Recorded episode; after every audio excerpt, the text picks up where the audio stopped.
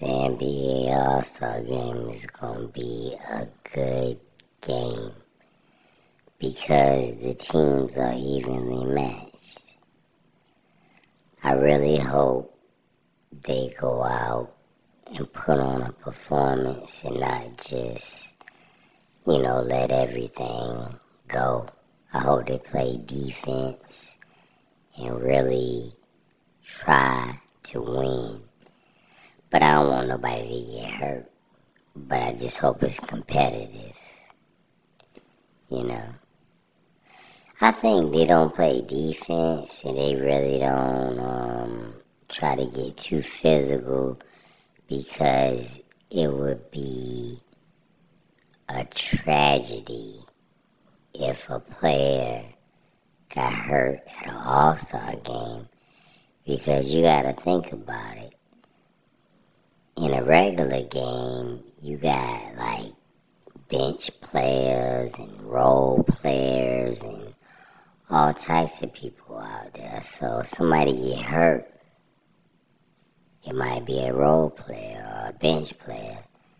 But in the All Star game, everybody out there playing is an asset their own individual team.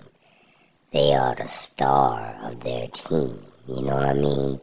That is a franchise you have running up and down that court.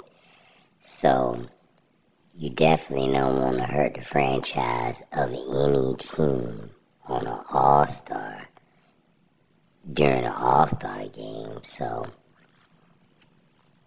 I understand why um, they don't play too hard, but I just hope it's competitive, some kind of way, you know.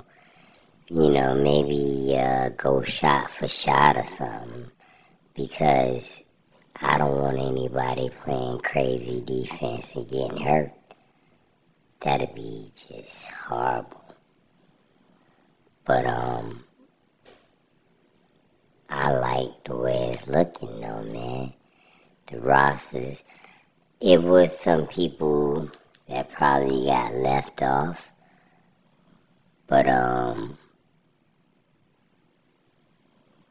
I can't remember who I think should be there that's not already on it.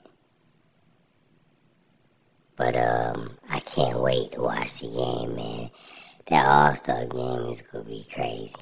I really think it's gonna be um, real entertaining. It's on the twentieth, I think. Yeah, February twentieth, NBA All Star 2022.